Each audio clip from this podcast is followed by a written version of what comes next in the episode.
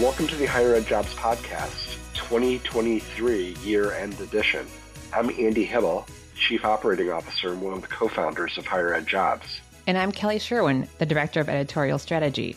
Today, I'm really excited that we have our entire editorial team together. We have Monika Siren, our Assistant Director of Editorial Strategy, Research and Coordination, and Leah Jackson, our Assistant Director of Editorial Strategy and Staff Writer. So glad you guys are here with us. Happy to be here. Yeah, thank you for having us.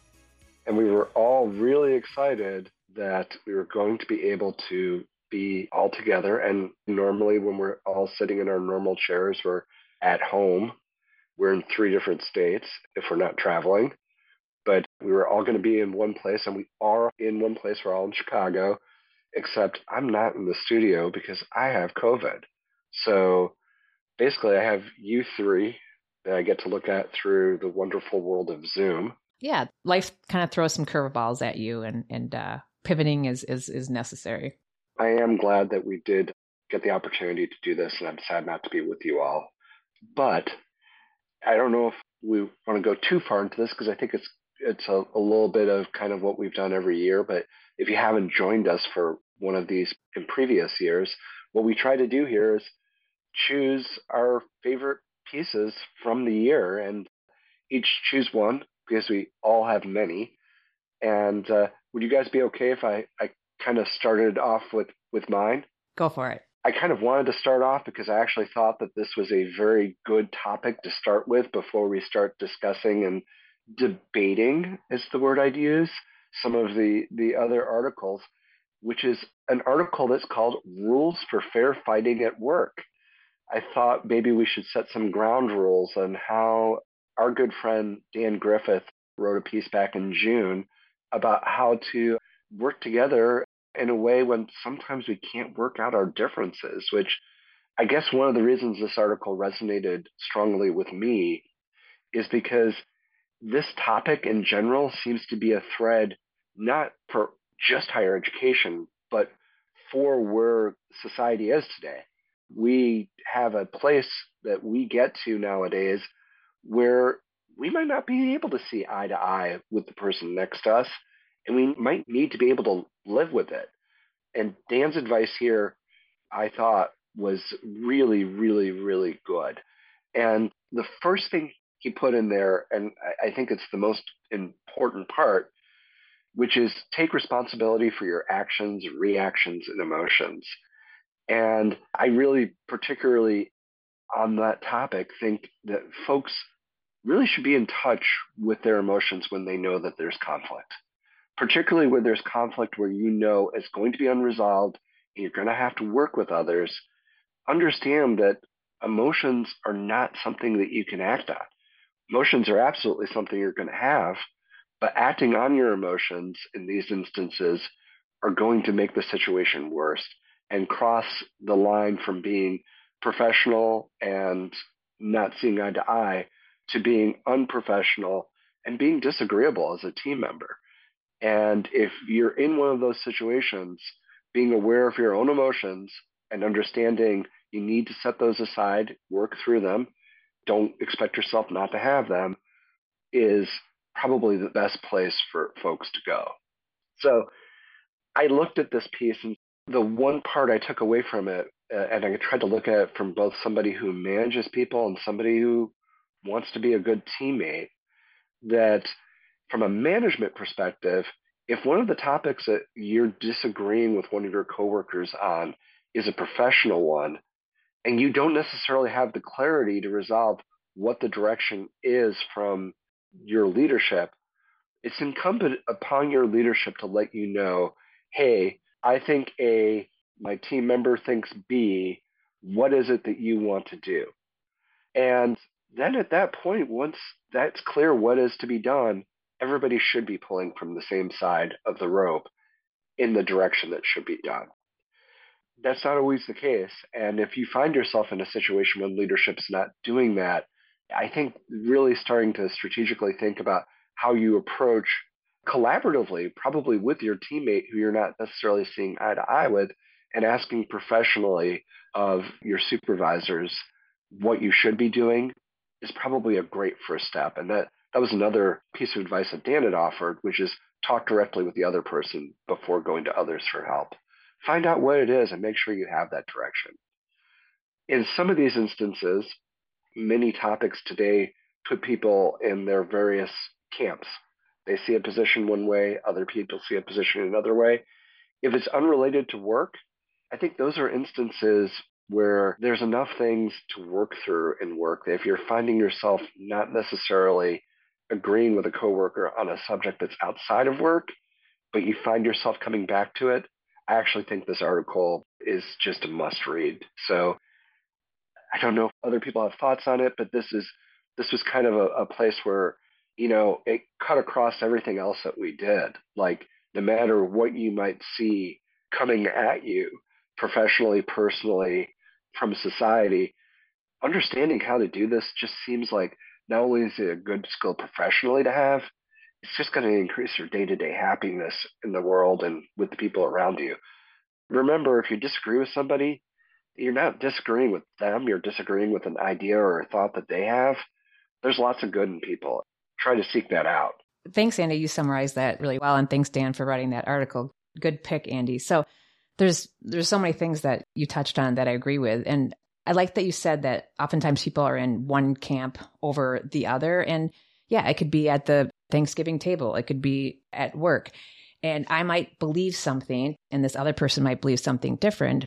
Also, like what you're saying, like emotions are, are there, but we can't necessarily always react on them.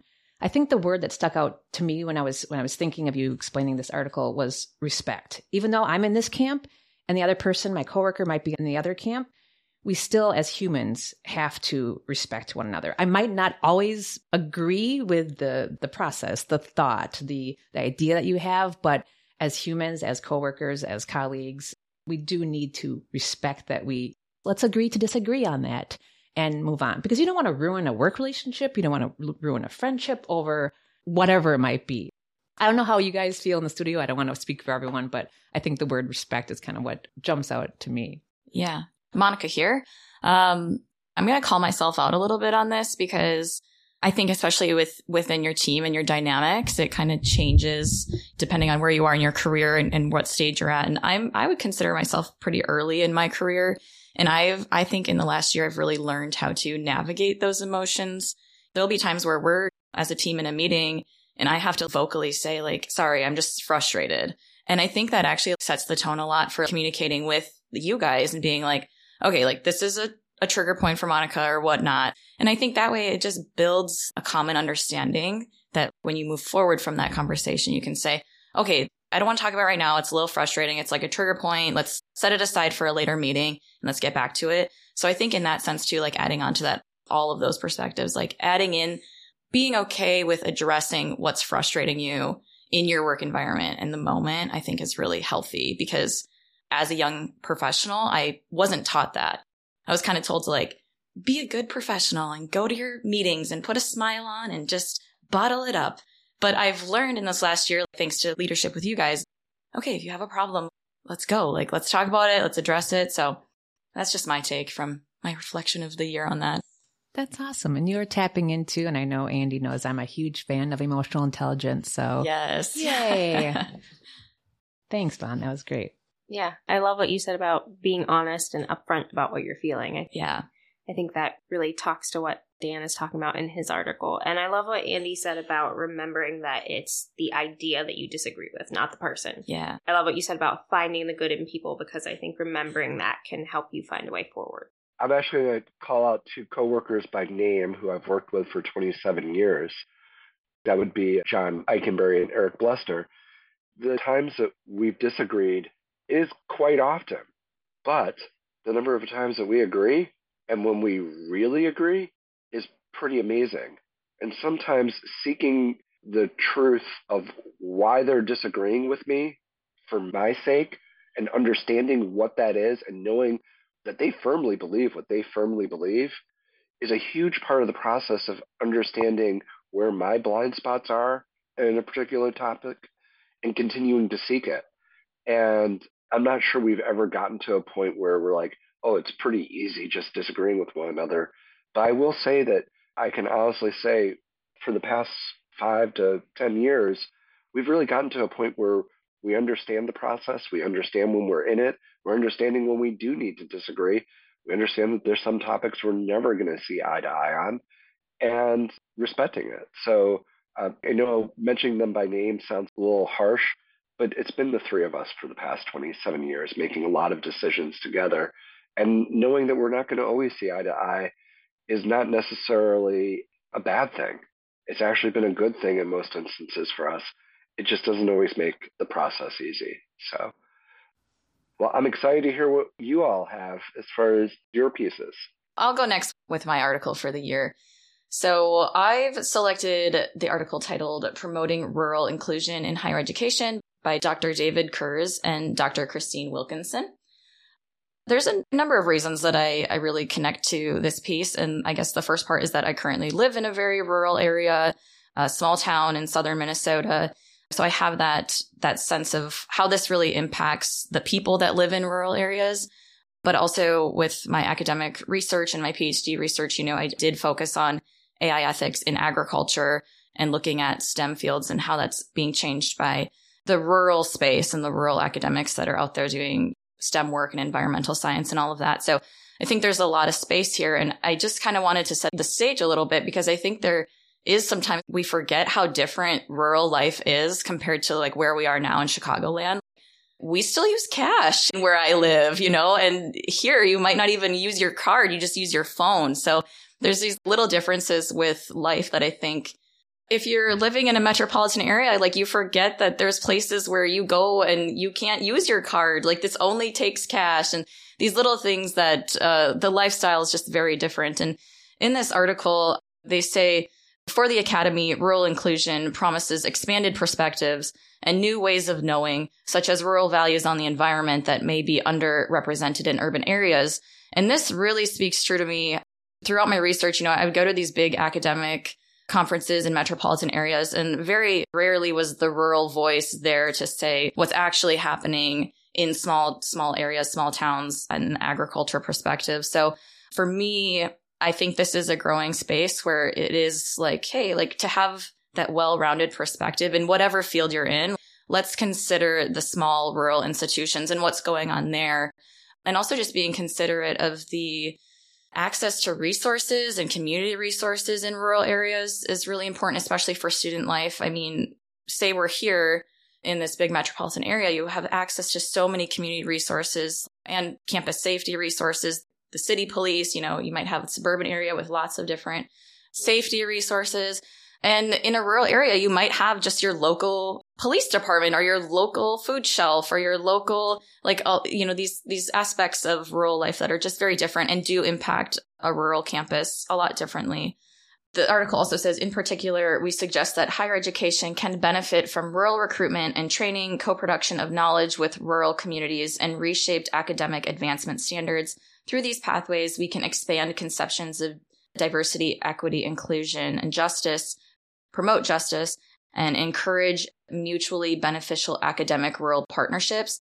So the growth here for I would love to see in the new year and and beyond is really having more communication between the metropolitan universities and the small rural universities bringing those resources together the opportunities together and you know recognizing that for some people, the rural institution is their next step in life and they're in that springboard forward into a better future. So offering the metropolitan access to like different resources would just be great to see if we saw that, you know, kind of come together more in the new year. So that's kind of my thoughts on that piece. So thank you, Dr. Kurz and Dr. Wilkinson for writing that for us. It was great.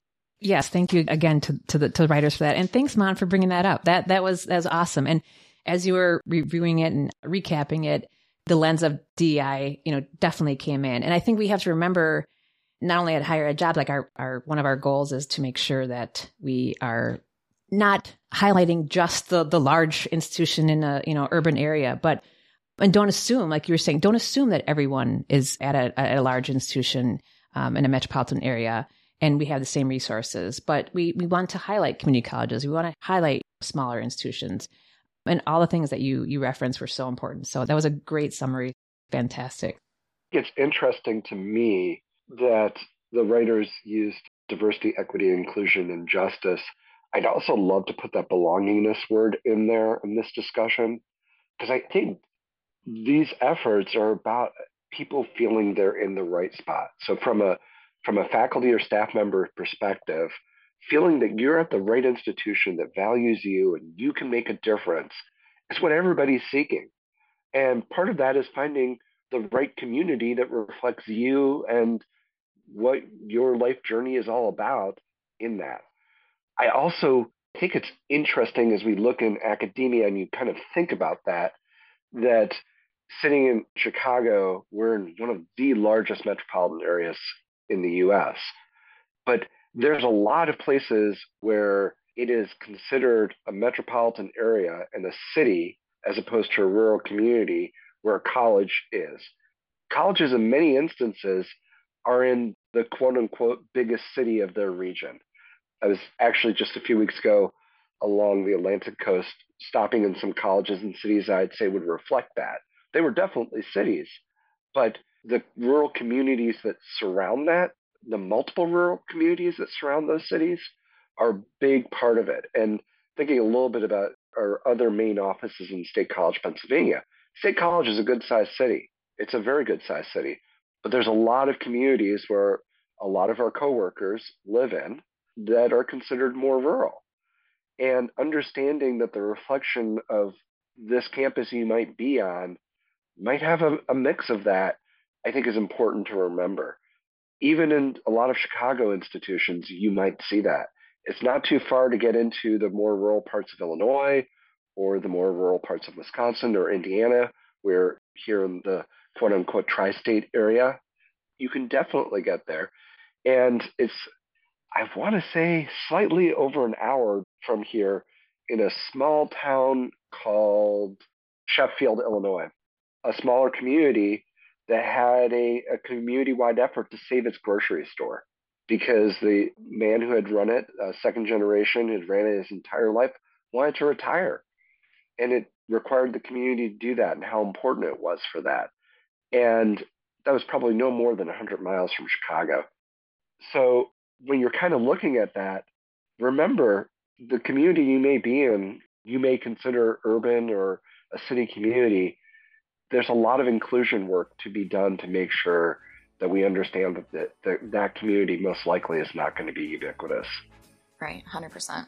Well, thanks, Monika, for highlighting your article. Leah, do you want to take a stab at Join us next time for part two of our year end roundup.